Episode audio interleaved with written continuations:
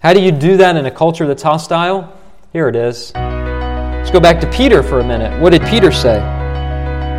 He said, Even if you should suffer for righteousness' sake, you will be blessed. Have no fear of them, nor be troubled, but in your hearts honor Christ the Lord as always. Again, back to the heart. Peter learned from his brother you have a sincere heart in honoring the Lord? Because if you don't, you will never take a courageous stand for Christ. You will never bring others to Christ. You will never tell others the truth that unless they believe in Christ, they will die in their sins. You will never have the fortitude in the midst of cultural pressure to continue to meet for worship and to continue worshiping the Lord regardless of what any government says. Peter says, Don't be afraid. Honor Christ the Lord always in your heart. And then he says this Always be prepared to make a defense to anyone who asks you for a reason for the hope that is in you. Just be ready. That's all you have to do. Just be ready. This is Andrew Smith, pastor of Christ Reformed Community Church, located in St. Johns County, Florida, just south of Jacksonville and a short distance from St. Augustine. The sermons on this podcast are preached weekly at Christ Reformed, and we'd love for you to join us for worship.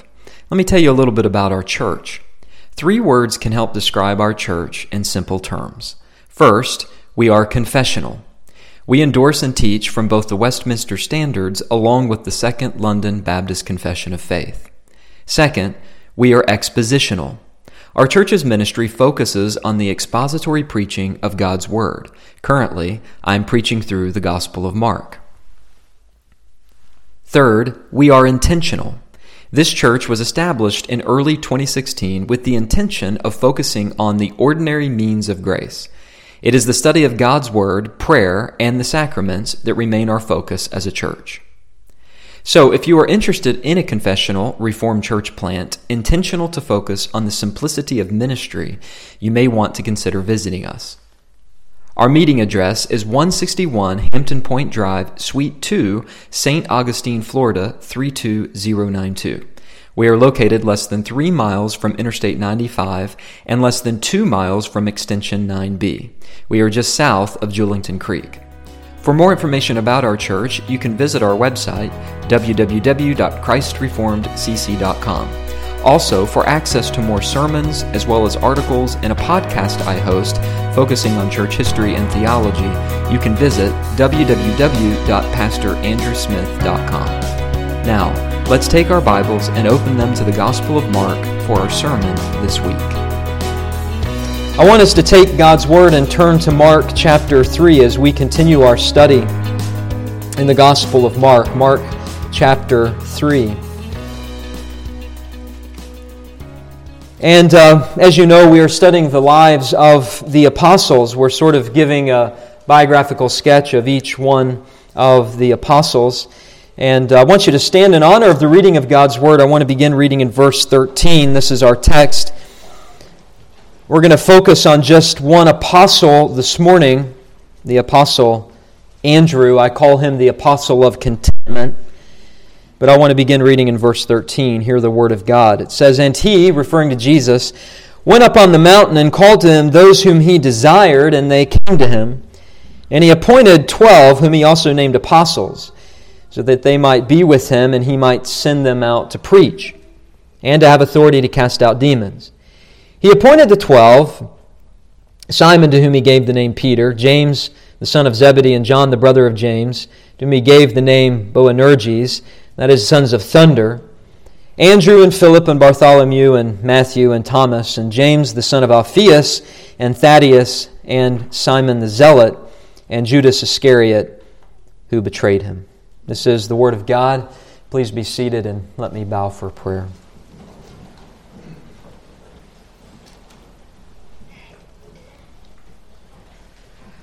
Father, we come to this time in this place to study your word, and we know that apart from your blessed Holy Spirit enabling us to understand these words, we will not have ears to hear what you would tell us. So we pray you would prepare our hearts to receive your implanted word that we might be changed.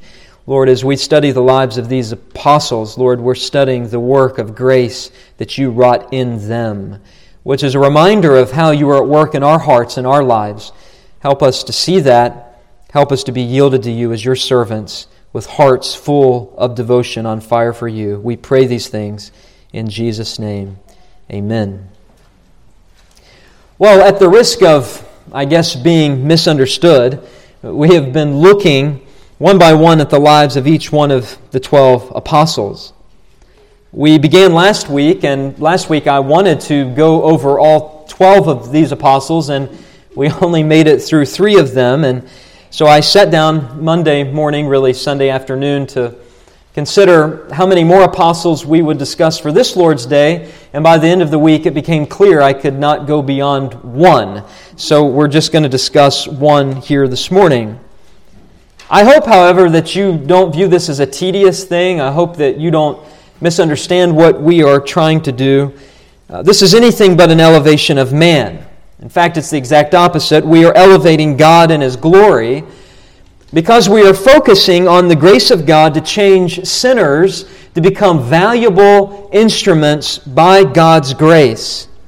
Indeed, we have spent more time uh, discussing the failures of these men rather than their successes, which quite naturally does anything but elevate them and does everything to elevate Christ beginning with Peter's failures, which are the most public. Some of the others and their failures you have to search for a little bit harder.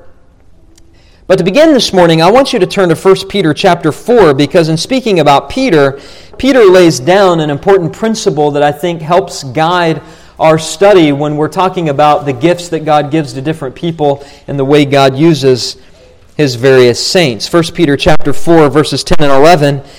You're familiar with this. Peter says, writing under inspiration of the Holy Spirit, as each one has received a gift, employ it in serving one another as good stewards of the manifold grace of God. Whoever speaks is to do so as one who is speaking the utterances of God. Whoever serves is to do so as one who is serving by the strength which God supplies, so that in all things God may be glorified through Jesus Christ, to whom belongs the glory and dominion forever and ever. Amen.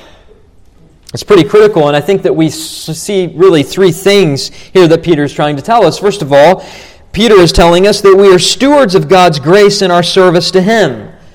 Peter is clear here that a Christian is not gifted naturally, but is gifted supernaturally, and Peter even says we are good stewards of the manifold grace of God. That is to say, that God made us who we are by His grace, God gifted us how He did according to His grace.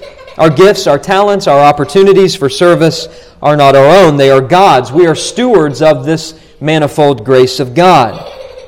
Second, Peter's telling us that we are stewards of God's grace, not only to serve Him, but to serve others. Peter says, he's very clear here, that in serving God, we are also, let me quote him, serving one another as good stewards.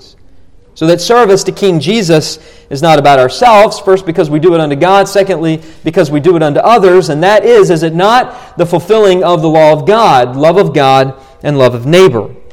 Third, Peter is teaching us that not only are we stewards of God's grace in our service to Him and stewards of God's grace in our service to others, but we are stewards of God's grace to Him and stewards of God's grace to others by the power of God.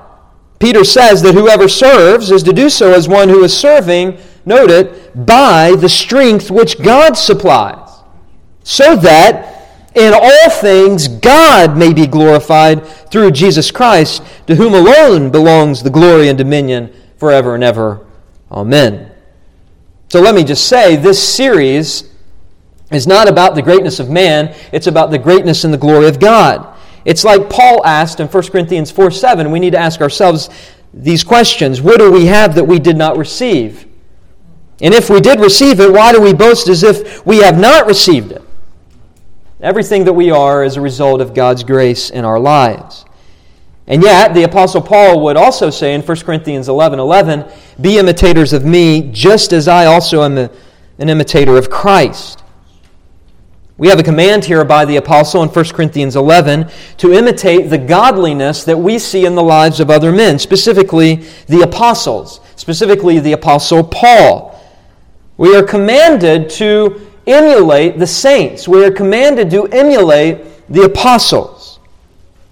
Simple question is how can we emulate them if we don't study their lives? How can we emulate them if we don't see their strengths and their weaknesses with the view to imitate the Christ like qualities that we find within them? Paul commands us to imitate them because we, we need real life examples of those who have strengths and weaknesses and how God overcame all of that to manifest before the world a vessel for honorable use. So, our biographical sketches of these 12 apostles is a matter of obedience, the way I view it, 1 Corinthians 11 be imitators of Christ, be imitators of me, Paul says. I think this frees us from any sort of man worship or misunderstanding of what we're trying to achieve through this study. And with that in mind, we want to look at the life of one man in particular this morning, and that is a man by the name of Andrew. I call Andrew the apostle of contentment. We've already looked at Peter and James and John last week. These men were part of Christ's inner inner circle. I say that because Andrew was part of Christ's inner circle. He was part of the first subgroup of 4, but he was sort of on the outside of the inner circle looking in. There are four lists of the apostles in the Bible. All four of these lists list the apostles in three groups of 4. The first name in each one of those groups never changes. The ordering of each group never changes, but the names in each of the groups will vary to some degree. Andrew is always joined with Peter, James, and John in that first subgroup, but he is the last to be mentioned among Christ's inner circle. I have often wondered what he thought about that. The Bible doesn't say. In fact, there's no indication in Scripture that he was embittered toward Christ at all because of this. This is why I call him the apostle of contentment. He's sort of like the last kid that gets cut from the sports team. He's like the one who makes it all the way to the last interview with scores of people being interviewed, and it comes down to him and the other guy, and the other guy gets it, not him. He's always on the cusp of success, always on the brink of having more intimacy with Jesus, but never rising to the same level of intimacy that Peter, James, and John had with Jesus. Andrew was not at the transfiguration. He was the only one of that inner circle, that first subgroup, that was excluded from that. And it wasn't just the transfiguration, but it was also, we read in Mark chapter 5, the raising of Jairus' daughter, which Jesus took Peter, James, and John with him and left Andrew out. And also in the Garden of Gethsemane, you remember Jesus is praying. He left all the disciples alone, but he took Peter, James, and John along with him a little bit further. Why was this? Well, perhaps it was because something was deficient in Andrew's character. Scripture doesn't say. But I think it has more to do with the secret providence of God. Deuteronomy 29 29 simply says the secret things belong to the Lord. We are not privy to why God gifts others better than us. We are not privy, privy as to why others have greater opportunities than us. We cannot worry about that, but like Andrew, we must serve our King with our heads down, moving forward and doing so faithfully to the glory of God. Andrew is the apostle of contentment. He epitomizes 1 Corinthians 15 58, that we are to be steadfast, immovable, always abounding in the work of the Lord, knowing that in the Lord our labor is not in vain, no matter who recognizes us or not. This was Andrew. So I want to spend one sermon on him because, as the apostle of contentment, I think that he can teach us some things about contentment. If there is one thing that Christians struggle with, all Christians, it's contentment. Jeremiah Burroughs, the great Puritan, once said, and I quote Christian contentment is that sweet, inward, quiet, gracious frame of spirit which freely submits to and delights in God's wise and fatherly disposal in every condition. I think that sums it up well. And there is something attractive here about Andrew that we don't see in the other 12. Apparently, he doesn't mind being left out. He's not part of the rat race of climbing over others to try to get to the top. He knew his gifts. He knew God's providence in his life, his place on this earth. He embraced all of that to the glory of God. Andrew did not make it about Andrew, he made it about the glory of God. He led less by words and more by example. And I have often wondered what the church would look like today if we had more Andrews in the church. Those who served where and when and how they could without causing problems and doing all to the glory of God. This led Matthew Henry speaking about contentment, to say he is much happier that is always content, though he has ever so little, than he who is always coveting, though he has ever so much. I don't think Andrew's contentment, however, came easy. He had to learn to be content. Let's not forget to begin with that he always lived in the shadow of his older brother Peter. Everyone knew Peter because Peter, to put it quite frankly, was a loudmouth. And interestingly, in almost every indication or notation of Andrew in Scripture, he's not simply referred to as Andrew, he's referred to as Simon Peter's brother, Andrew. Uh, almost as if to say, you wouldn't know who I was talking about unless I said, This is Simon Peter's brother, Andrew. This had to mess with Andrew's head. To be left out of the things that your closest friends and brother were part of. The other eight apostles, they weren't part of the first subgroup. They were used to being left out of things. They were the ones that were often doubting and saying ridiculous things. They were used to being left out of things. But for Andrew, who was part of that first subgroup, to be so close to Jesus, but yet never be as close as Peter, James, and John during Jesus' earthly life. I think about those incidents when Andrew was left out, how awkward that must have been for him. The others may be mumbling under their breath, why was Andrew left out again? Maybe Andrew himself even saying to himself, I just want to spend more time with my Lord. We don't know. We don't know why Jesus often left him out, but we know that Andrew was content in that. I think all of this is a reminder to us that we often don't understand God's providence, do we? It is, I think, okay to ask why regarding God's providence so long as we don't demand an answer. God has a reason for his ways and his providence. Paul says, For who has known the mind of the Lord? Who has been his counselor? Who are we to question God? Who are we to question who we are, the place that we have in life, the spouse God gave us, the family God gave us, the gifts God gave us, the way we look, all of those things? We aren't to question that. We are to be content. We aren't to covet. We aren't to lust. We aren't to have evil desire for what we don't have. We aren't to have the grass is always greener on the other side mentality. The prophet Isaiah says, quoting God, For my thoughts are not your thoughts, neither are your ways my ways, declares the Lord. For as the heavens are higher than the earth, so are my ways higher than your ways, and my thoughts than your thoughts. See, the test in the midst of mysterious providence is will we still have faith to trust the Lord knows what's best for us? That's Proverbs 3, right? Trust the Lord with all your heart, lean not on your own understanding, in all your ways acknowledge Him, and He will make your paths straight. Who was Andrew? Well, we've already noted that he was brothers with Peter. He was part of that same family. He was a fisherman like Peter. They were from Bethsaida, but they moved to Capernaum to set up their headquarters for fishing. And that's when the Lord called them, and they then opened their home to Jesus to serve as his headquarters for his greater Galilean ministry. I say their home because you might not realize it, but it wasn't just Peter's home. The Bible refers to Peter's home as Simon and Andrew's home. It's given credit to being Peter's home because Peter lived there with his wife and his child, but really it was Peter and Andrew who moved there to set up their fishing business together. Andrew and Peter grew up with the sons of Zebedee, the sons of thunder, James and John. These boys grew up together. They took part in the same things, the same fishing business, working together. And when they got into later adulthood, it was Andrew who was always left out of everything. And yet, Andrew learned to be the apostle of contentment. Again, I don't think I'm belaboring the point because, interestingly, in the listing of the 12 here in Mark chapter 3, Andrew is listed last. He's not even listed in the same verse, though granted, verse divisions were put later.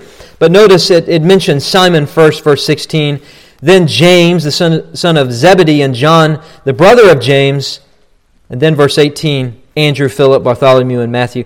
I mean, Andrew is, is almost listed with the others and not with the first four in the way that Mark describes him. And almost unnaturally, Mark does not list Peter and Andrew together. They were brothers. Mark mentions James and John together because they are brothers, but he mentions Peter, skips over Andrew, goes to James and John, and then lists the rest.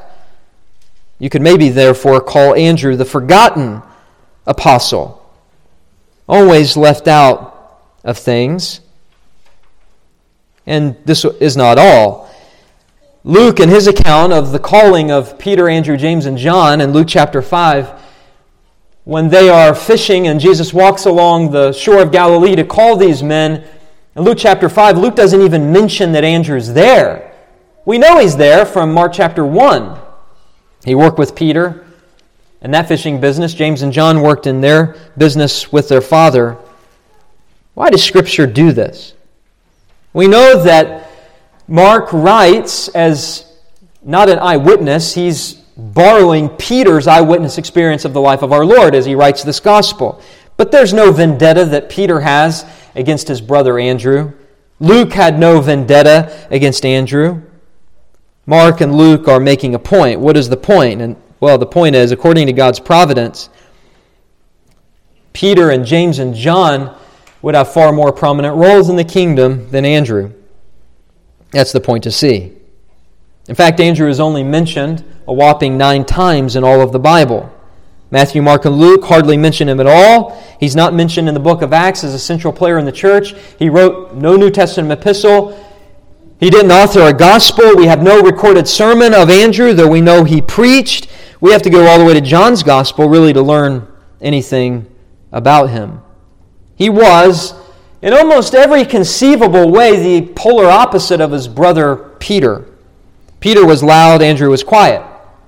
Peter was sometimes self seeking, Andrew was always self sacrificial. Peter was strong, Andrew was submissive.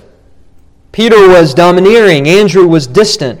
Peter was haughty at times, Andrew seemed to always be humble. Peter arrogantly declared to the Lord, I'll never leave you. I'll be the last one to die with you. I'll never leave you. James and John vied for a position of prestige in the kingdom, even having their mother go to bat for them. And there's Andrew remaining quietly in the background, entirely content with his place in God's kingdom. We know, according to the early church historian Eusebius, who lived 200 years after Christ, that Andrew labored and ministered in Scythia. He was a faithful preacher there. Scythia was located north of the Black Sea, is current day southeastern Europe. And Andrew is the patron saint of a number of countries, beginning with Scotland, Russia, others. The Castillo de San Marcos fort in St. Augustine has a flag rising above its fortress that has a white background and a red X. That is the cross of Andrew, St. Andrew. The Apostle Andrew, quiet, unassuming, forgotten, living in the shadow of his brother. And this morning I want to sort of bring him out of the shadow and bring him into the light so that you can learn something of the Christ like qualities that he had. Paul said, Imitate me as I imitate Christ. We are to imitate the apostles. What can we learn from Andrew? He is the apostle of contentment, so he therefore has the secret of contentment. He was content with the gifts God granted him, the opportunities God granted him. He reminds us that every disciple of Christ should be a person of contentment.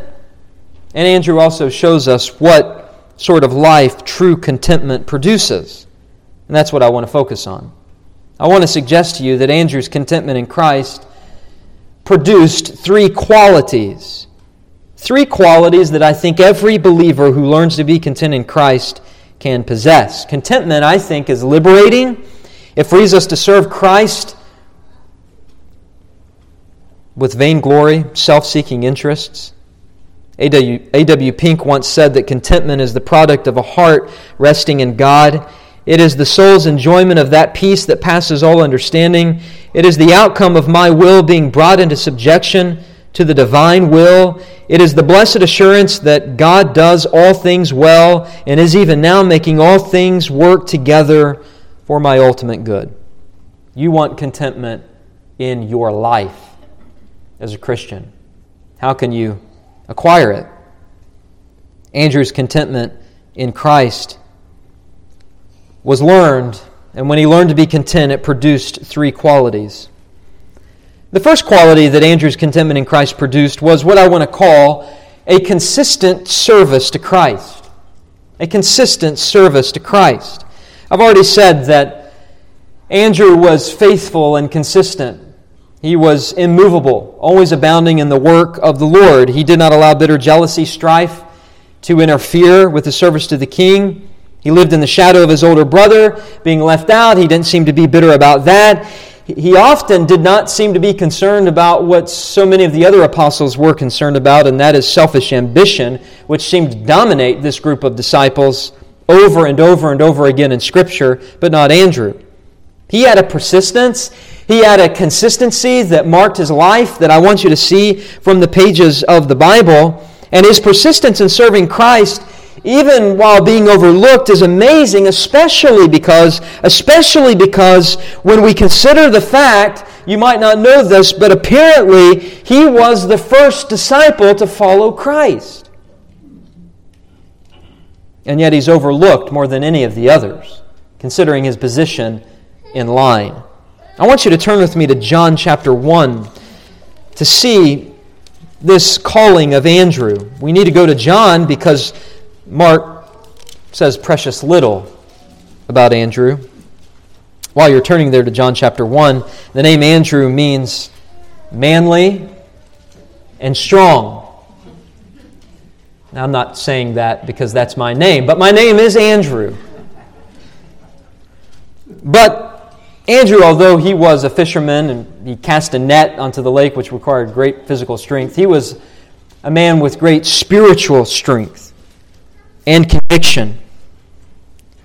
It should be noted that he was a follower of John the Baptist. We read about that here in John chapter 1, verse 35. The next day, again, John was standing with two of his disciples. This is John the Baptist standing with two of his disciples. The two disciples are Andrew and the apostle John. And he looked at Jesus as he walked by and he said, Behold, the Lamb of God. And the two disciples heard him say this and they followed Jesus. This is Andrew and John. Jesus turned and saw them following and said to them, What are you seeking? And they said to him, Rabbi, which means teacher, where are you staying? And he said to them, Come and you will see. So they came and saw where he was staying, and they stayed with him. Andrew and John did that day, for it was about the tenth hour. One of the two who heard John speak and followed Jesus was Andrew. Simon Peter's brother. We know the other one is John because John doesn't refer to himself in his own gospel. He's the disciple whom Jesus loved. And he was there. Verse 41 says that Andrew first found his own brother Simon and said to him, We have found the Messiah, which means Christ. And he brought him to Jesus.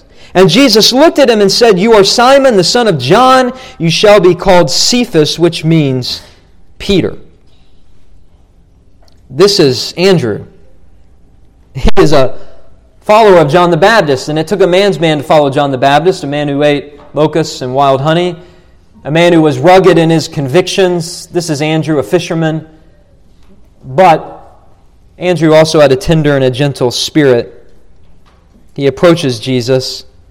After John points to him as being the Lamb of God, he meets with Jesus along with John, says in verse 39, at the 10th hour. That would have been about 4 o'clock. So from 4 o'clock until the end of the day, they stayed with Jesus and they conversed with Jesus. And by the end of that conversation, Andrew was convinced this was the Messiah. And the first thing that Andrew did was to go and get his brother Peter, the one who would become the preeminent apostle, the one that would overshadow Andrew. It was Andrew that took Peter to Jesus. And he says to him, not I have found the Messiah. He says, No, we have found the Messiah, crediting John who was with him. Andrew was never about vainglory. The first disciple to follow Jesus, the first disciple to recruit someone else to follow Jesus, and yet he was forgotten often. Andrew knew that his more dominating, brother would probably get more attention. That didn't stop him from being excited to point his brother to the Messiah, to point his brother to the one who he knew could take away the sins of the world, according to John the Baptist, the Lamb of God. Aside from his zeal to bring others to Jesus, beginning with his brother. We know that Andrew, and we'll see this a little bit later, really lived out a principle that's found in Ephesians chapter 6. Ephesians chapter 6 and verse 6. Paul says, well, beginning in verse 5, Bondservants, obey your earthly masters with fear and trembling, with a sincere heart, as you would Christ. We sang about a sincere heart this morning. Being on fire for the Lord, devoted to God. That was Andrew. Verse 6 Not by the way of eye service as people pleasers, but as bondservants of Christ, doing the will of God from the heart. That epitomizes Andrew. He did everything from the heart, everything from sincerity, not to be an eye pleaser, but to be a God pleaser, because sincerity breeds contentment in our kingdom service. Contentment breeds consistency. That is what gave Andrew the consistency and the perseverance in his service to King Jesus. It was a contented spirit that was rooted in a sincere heart. The greatest key to contentment is to be sincere, it is to be who you are. It is to be who God made you. It is to use the gifts God has given you. It is to embrace that. It is to accept that. It is to use that to the fullest possible potential by the power and enabling of the Holy Spirit to the glory of God. The duty is yours, the consequences are God's. That's a sincere heart devoted to God. Effectiveness in serving Christ is always determined by sincerity and devotion of heart. Faithful service is not measured regarding how big your gift is. You can't control that, but by how big your heart is. Not how prominent you appear. You shouldn't worry about that anyway, but how sincere you are. Otherwise, what's motivating your service to Christ? I'll tell you this if you run on the fuel of vainglory, you will stall and you will stop and you will lack strength to persevere when things get hard. Perseverance, consistency in serving Christ is rooted in a sincere heart devoted to God, not self, wanting to honor the Lord. This was Andrew. He was content because he embraced who he was and who God made him without questioning that. One writer says the following Gathering together the traces of character found in Scripture about Andrew, we find neither the writer of an epistle nor the founder of a church nor a leading figure in the apostolic age, but simply an intimate disciple of Jesus Christ, ever anxious that others should know the spring of joy and share the blessing he so highly prized. A man of moderate endowment, simple minded and sympathetic without either dramatic power or heroic spirit, yet with that clinging confidence in Christ that brought him into that inner circle of the twelve, a man of deep religious feeling with little power of expression, magnetic more than electric, better suited for quiet walks of life than the stirring thoroughfares. Andrew is the apostle of the private life. End quote. A man who minded his own business put his head down, worked to the glory and the honor of God. He wasn't a man pleaser, he was a God pleaser sincerely from his heart, and that's why he was consistent in his service to God when the other apostles were unbalanced. I think contentment is illustrated well in the story of the man who didn't have contentment. He had covetousness in his heart, and he became envious of his friends because they had larger and more luxurious homes than he had. So he listed his house with a real estate firm, planning to sell it and to purchase a more impressive home. As he was wallowing in his discontent shortly thereafter, he was reading the classified section and he saw an ad for a house that seemed just right. So he called the realtor and he said, I've found the house that I want in this ad. It's exactly what I'm looking for. I don't even need to go visit it. I don't need to go through it because I know it's perfect for me. And the realtor listened as he went on and on. And then finally, the man stopped, and the realtor said, But, sir, that's your house. The one you're describing, the one you placed in the ad. As if to say, What is wrong with you? Why are you not content with what you have, with what God has given you? Listen, beloved, if we have been given rich salvation, by God's grace in Christ, that is enough to leave us content for eternity. Why do we worry about the things of this world? the possessions of this world, the money of this world.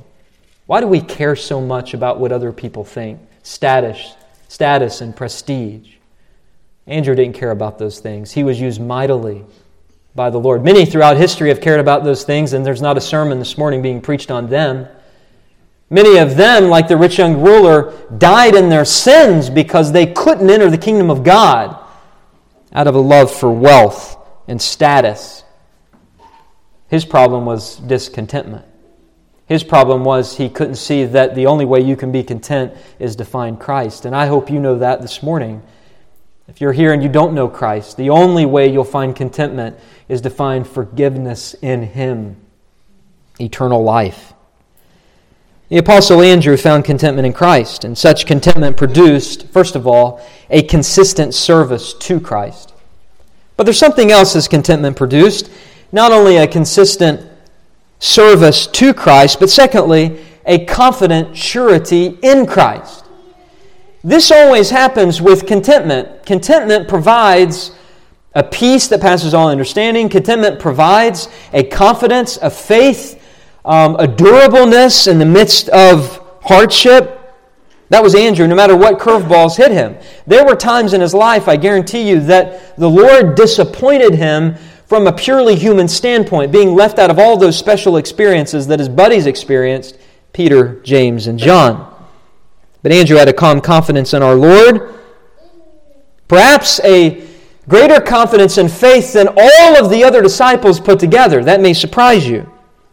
We see a glimpse of this in his bringing his brother Peter to our Lord. Why did Andrew and John meet up with Jesus first? Well, maybe because they had more faith than the others. In the next account I want us to look at, you're going to see that Andrew appears to have more confidence and faith than all the other apostles. I want you to turn with me to John chapter 6 to see this account. Again, John is helpful in bringing Andrew out of the shadow of his brother Peter. John chapter 6, you're familiar with this account. It's the feeding of the 5,000. And there are many interesting things that happen here. I, I can't point to all the details, but I'm just going to give you the highlights.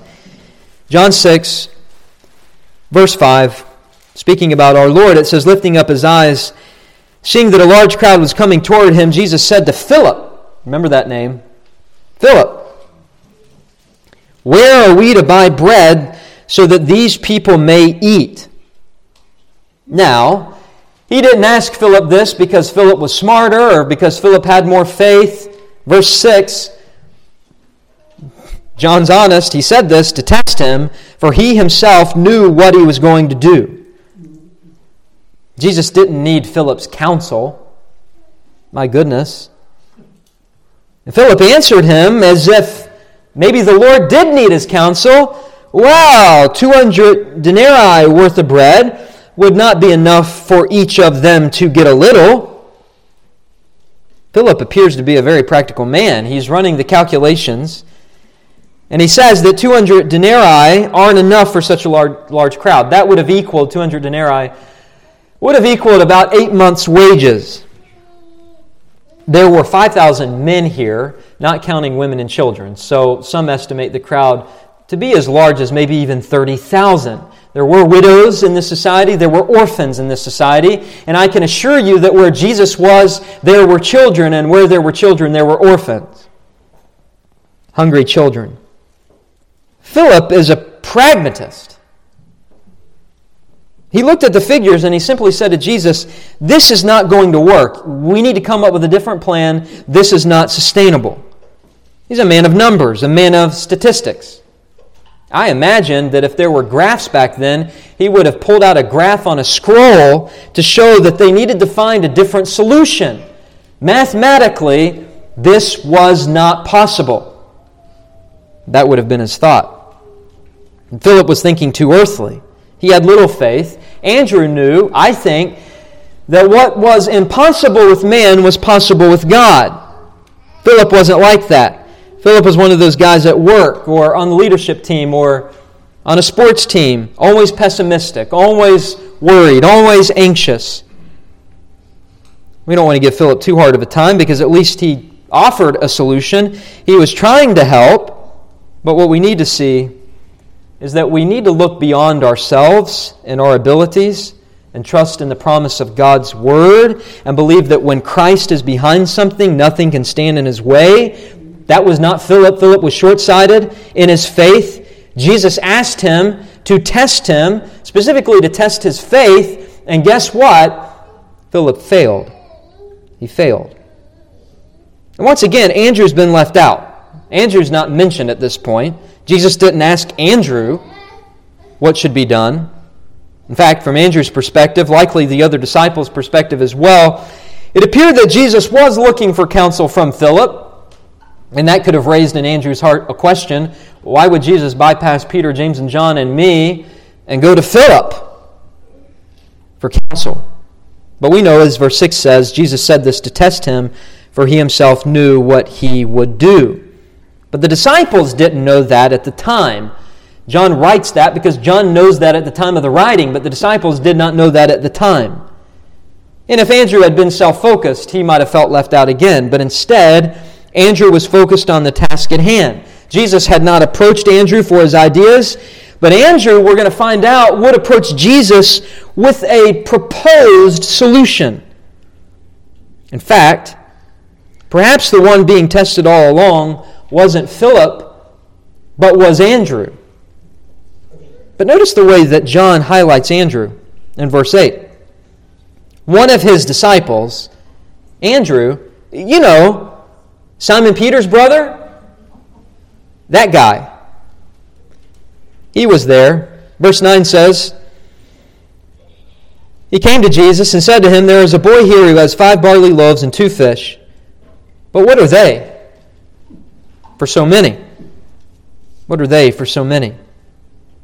Now, Matthew's account tells us that Jesus actually commanded the disciples these crowds don't need to go away, you give them something to eat. So Jesus had a little bit of righteous anger because apparently, according to Matthew, the disciples weren't getting the fact that this was not a matter of sheer numbers and calculating things and just trying to get by with the job that Jesus had given them. This was a crisis, and what Jesus was trying to cultivate in the hearts of the disciples, they were missing. He was trying to cultivate a love for other people. They were so focused on themselves that they looked to themselves for the solution, not Andrew. His actions reveal not only a sincere and willing heart, but his confidence in Jesus. I think that he could see Jesus wasn't really seeking a solution from them. Jesus wanted them to come to him for a solution, but they must first demonstrate faith in him. And that's what Andrew is doing. Andrew gets to work.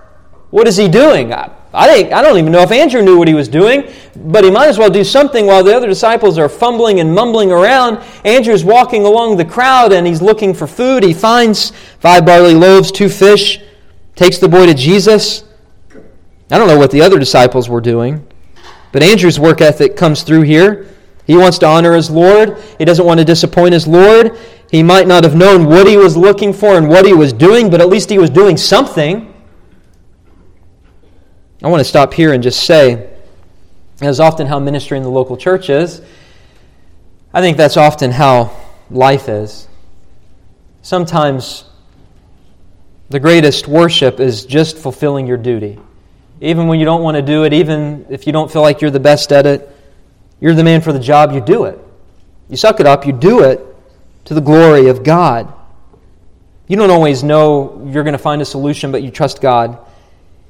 Andrew knew Jesus, as he searched through that crowd, was the true solution. He was simply trying to find a way to serve the king in the meantime, confident that at the right time a solution would pop up. I think that's the right way to view God's providence. God's providence doesn't sit back and say, oh, God's have it.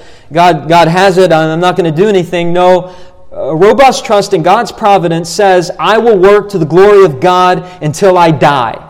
I will serve King Jesus with everything my heart can give because I know He's in control. He's chosen me for this task, for this hour, for this thing, to do this. To be the best spouse, to be the best father, to be the best servant, all of those things. It's as if Andrew said to himself, I don't have an exact solution. I didn't run the numbers like Philip Perhaps Philip is right from a human level. I'm just an instrument. God's called me to be faithful. I'm searching for a solution, but Jesus is the one that's going to have to do the miracle. Until then, I'm going to give my best according to my time, my opportunity, and the resources God provides. After all, Andrew had seen with the other apostles that Jesus turned water into wine at a wedding. Perhaps Andrew was depending upon that experience. Jesus is going to do something. He turned water into wine. Maybe he can turn this bread and these fish into a feast. And perhaps he depended upon the character of Jesus that he had seen so many times, where Jesus was so tender and so gentle with the crowds, while the sons of thunder wanted to call down judgment on others. The point to see is that Andrew had confident surety in Jesus. His focus wasn't on what he or the other 11 could do, but on what Jesus could do. And his walk through that crowd was a walk of faith. He was steadfast, immovable, always abounding in the work of the Lord, knowing that in the Lord his labor would not be in vain. And it proved not to be in vain because Jesus multiplied the loaves and the fish from that little lad's lunch and fed the crowds miraculously. This is Andrew. Andrew brought Peter to Christ. Andrew brought the little boy to Christ. I have a very hard time believing that boy walked away without salvation. He saw the faith of Andrew, he saw the power of Jesus. Here's Andrew, the content apostle, possessing a calm assurance, a confidence, a faith in Christ. Though he wasn't dominant, though he wasn't gifted as much the other, as the others, his focus was never himself. He was content to trust in Christ. We don't see him complaining about the other 12. We don't see him griping about Jesus' stubbornness just to perform the miracle. He put his head down. He trusted in the Lord. He did what the Lord told him to do. Even though he didn't know what he was doing, the Lord said, Find a solution. He began looking, knowing the Lord was the true solution. That being said, I think we also need to concede what's said in verse 9. There is a boy here who has five barley loaves and two fish. And notice what Andrew says. But what are they for so many? I'll concede that maybe this was a degree of doubt. I mean, this is all we got. What is this? On the other hand, this verse could just as easily reveal Andrew's confidence in the Lord. Sort of a tongue in cheek comment. This is all I got. It's not much apart from your power, apart from your miraculous working. I think the lesson here is that the Lord uses those who are concerned about their duty and leaves the consequences to God. Jesus said he would build his church. Jesus said he would find the lost sheep. Jesus said he would save the children of believers. Jesus said that he would save the worst of sinners. Jesus said that he would bring healing. Jesus said all these things, and Andrew trusted in Christ. Andrew had more faith, I think, than all the other apostles. He had a confident surety in Christ. Andrew is the apostle of contentment. And so far, we've considered that his contentment in Christ produced, first of all, a consistent service in Christ, or to Christ. Number two, a confident surety in Christ, not himself. And number three, his contentment in Christ produced not only a consistent service to Christ and a confident surety in Christ, but a courageous sacrifice for Christ. I think of Paul's words in Romans 12 that we're to be living sacrifices to God. I, think out of all the apostles, other than the Apostle Paul, uh, that maybe Andrew lived that more than the others. I, I know you might not agree with that. That might appear like a stretch. After all, James was the first one willing to be martyred. The Apostle John outlived all the other apostles. He served Christ the longest in the face of immense cost and persecution. Peter's boldness is chronicled well. When he came to the place of his execution, Peter said, Crucify me upside down. I'm not worthy to be crucified right side up like my Lord. But I can't help but think that Andrew consistently over the long haul was more sacrificial, always bringing others to Jesus, his brother, the little boy. And not just that, but he brought the most unlikely people to Jesus as well. Turn with me to the last passage we'll look at, John chapter 12. John chapter 12. Every time Andrew is mentioned, he's always putting others before Jesus. I think Andrew was the consummate personal evangelist. You want to know what personal evangelism looks like? What does it look like to share Christ in the community? Well, it requires care for others.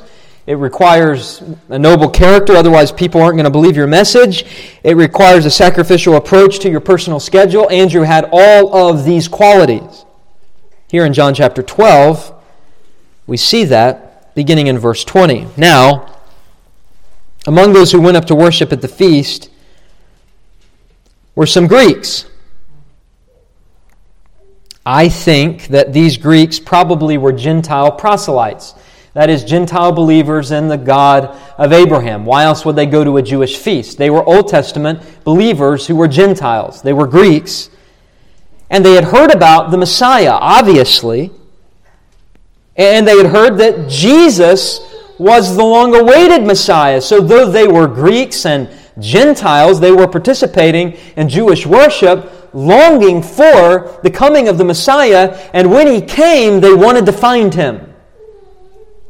It's verse 21 they came to Philip. There's Philip again. Always there. Who was from Bethsaida in Galilee and asked him, Sir, we wish to see Jesus. We wish to see Jesus. Now, we don't know why they went to Philip. And I don't think Philip knows why they came to him. Because verse 22 says Philip went and told Andrew. It's almost like he went to Andrew and said, I don't know why they came to me. They should have come to you. You're the one that can help here. Is it permissible for them to see Jesus. I really think that's probably what is behind here. When I study the lives of the other apostles, you think of James and John, the sons of thunder. They wanted to call judgment down on the Samaritan village. Philip probably had that mentality. Is it permissible, Andrew? I mean, I know that you're probably the most tender, the most relatable apostle. You think Jesus would want to see these guys? I think that's sort of the approach.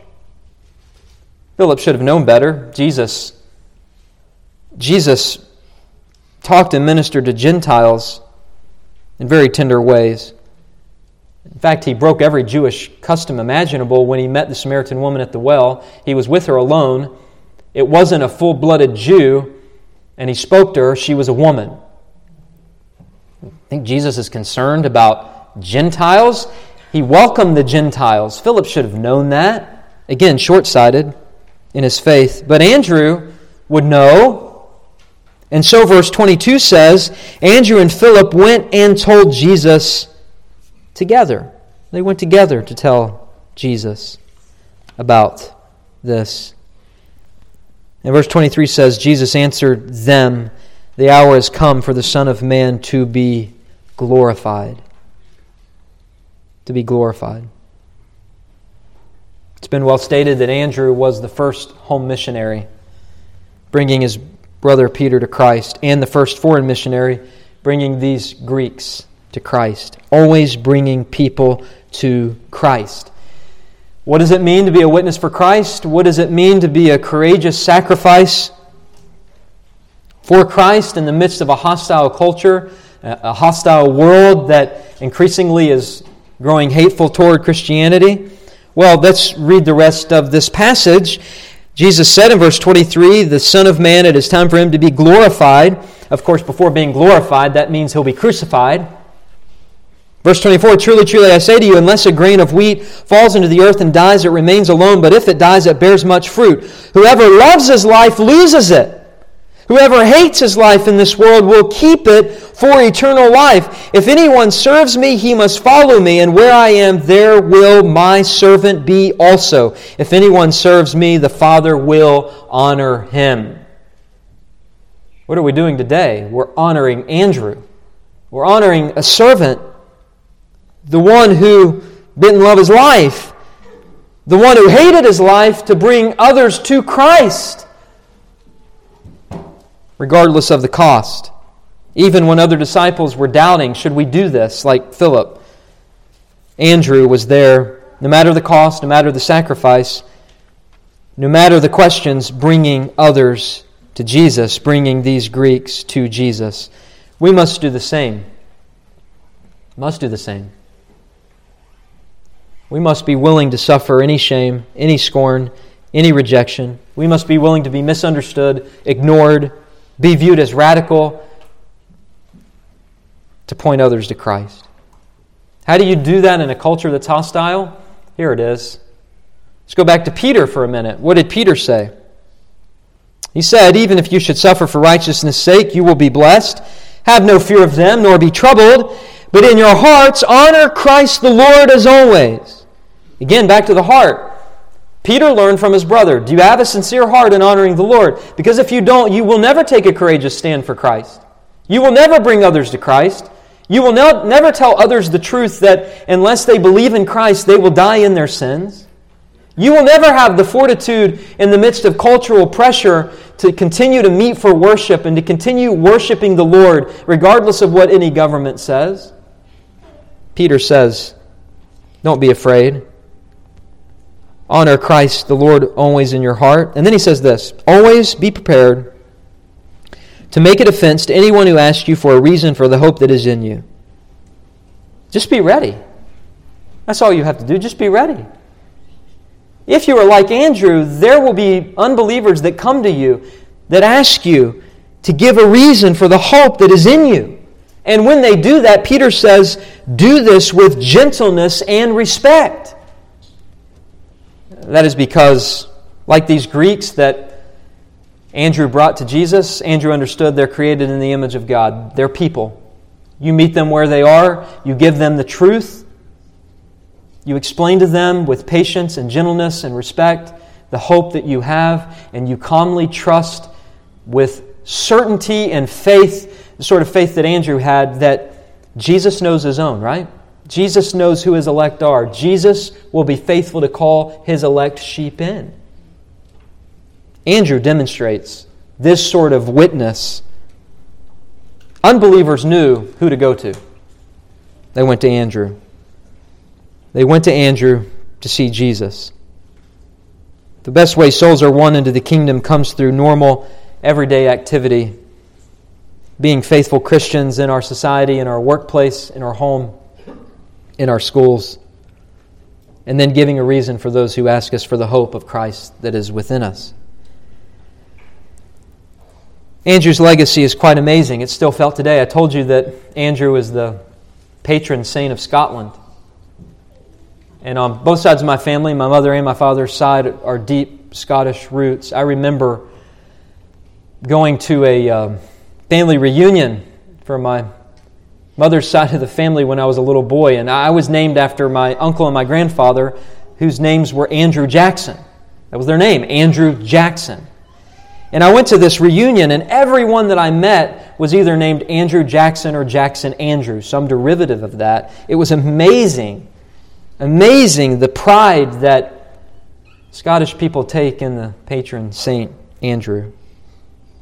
Andrew's memory lives on. Sermon this morning is about Andrew, not because of anything great about Andrew, but because he was changed by God's grace and made who he was he embraced who God made him, and he was used by God mightily to the glory of God. Well, what happened to Andrew? We're told, according to tradition, that Andrew was martyred in Achaia because he led the wife of a Roman governor to Christ. Apparently, he was also preaching against false idols. Gentle, tender, lovable Andrew was boldly preaching against idols because that's true love. And he brought this wife of a Roman governor to Christ. When the wife refused to renounce her faith, we read in historical accounts, she refused to renounce her faith in Christ. At the request of her husband, who was the Roman governor, Andrew became the scapegoat. But Andrew courageously told his protagonist that he would not have preached the glory of the cross if he had feared to die on one. So they said, Fine, we're going to make an X shaped cross and you're going to be crucified. They bound him to that cross with cords so that his suffering would be longer. He hung on that cross for two days. And even as he hung on that cross shaped cross, he never stopped preaching, exhorting all of those that passed by to look to Christ, to place faith in Christ. It's amazing. X marks the spot for all faithful Christians like Andrew. We're all called to pick up our cross, follow after Christ, suffer for Him, be courageous for Him, no matter the cost.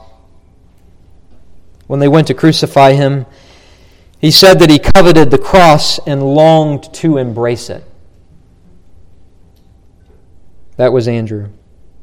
Content with the salvation God provided him, therefore discontent with anything this life could give him, content to love others, content to allow the Lord to bless him any way the Lord wanted to bless him and leave him out of whatever the Lord left him out of. He wasn't a man pleaser, he was a God pleaser. And that's why his name means manly and strong. Strong in spirit. We need more Andrews in our society. We need more Andrews in the church. Those who are sincere, loving, gentle like our Lord, and also those who are willing to proclaim the truth boldly, unflinchingly, in the face of hostility. I think more and more these sorts of people will go unnoticed. You think the media is going to uh, put up those who are suffering for Christ? No, the media lies to you. They're not going to tell you what's happening. You're going to have scores and scores of faithful people that you will never hear of that will potentially be martyred, persecuted. Will we be like Andrew? We don't do it for the vainglory, we do it for God's glory, right? We're willing to be forgotten so that Christ might be glorified. And yet, I can't help but think that if Andrew were here today, he would probably blush at a sermon given upon him. And yet, that's all the reason more why he needs to be spoken about, because otherwise he may be forgotten. His example. So we brought him out of the shadows into the light. Not because of Andrew, but because of Christ and because Andrew forgot himself and made much of Christ. Only one life will soon be past. Only what's done for Christ will last. That was the way Andrew lived his life. Paul said, Imitate me as I imitate Christ. We are to imitate the apostles. Do we have contentment in Christ? And I, I would just tell you also that can never find contentment in this life apart from knowing your sins are forgiven and that you have the hope of eternal life through faith in Christ. Don't leave today without speaking to one of us about how you can have assurance of the forgiveness of your sins. The Lord can change you, and He can make you into a vessel that's of honorable use, just like He did with Andrew. May God have mercy on all of us. Let us pray.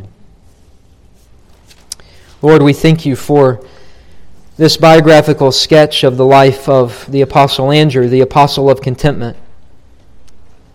We learn so much from his life, and yet we learn so much about ourselves by looking at his life. We, we see, Lord, what we are called to be imitators of others as they imitate Christ. Help us to be Christ imitators. Help us to be who you have called us to be. In all of our study of these apostles, we want you to be honored. We want you to be glorified. We want you to use your saints, your people, your church for your glory. We want to be exhausted in service for you, just as Andrew was. Help us, Lord, in our weakness, we pray. We love you, Lord. We pray now as we sing this hymn of response that we would do so out of the sincerity of our hearts, singing gladly for your glory, being willing to count the cost and follow you no matter what it takes. We pray in Jesus' name. Amen.